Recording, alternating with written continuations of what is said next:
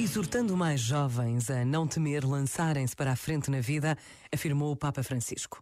Não tenhais vergonha das vossas explosões de generosidade. Lançai-vos para a vida. Mas não tenhas medo da vida, por favor. Tem medo da morte, da morte da alma, da morte do futuro, do fechamento do coração tem medo disto, mas não da vida. A vida é bela, a vida deve ser vivida e doada ao próximo, a vida deve ser partilhada com os outros, não fechada em si mesma. É importante continuar. Receios? Iluminai-os, contai-os, desânimo? Superai-o com coragem, com alguém que vos possa dar uma mão. Este momento está disponível em podcast no site e na app.